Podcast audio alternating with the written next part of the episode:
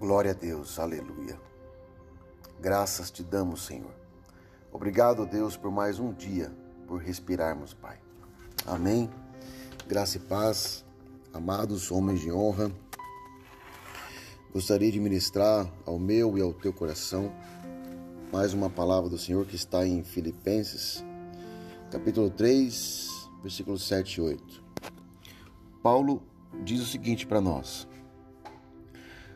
mas o que parecem lucro, passei a considerar como perda por causa de Cristo.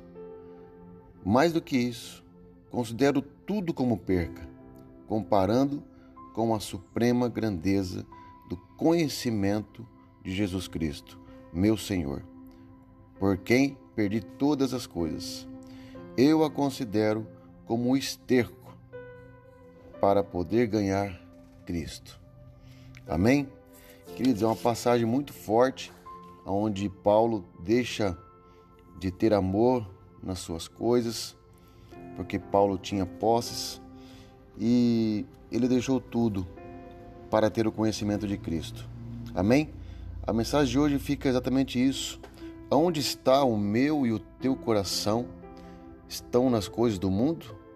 estão nos nossos pertences ou estão na vida de Cristo e no amor. Amém? Que possamos refletir nessa mensagem durante essa semana e que nós possamos entender que Cristo é o nosso maior tesouro. Amém? Um beijo no teu coração. Deus abençoe a todos vocês.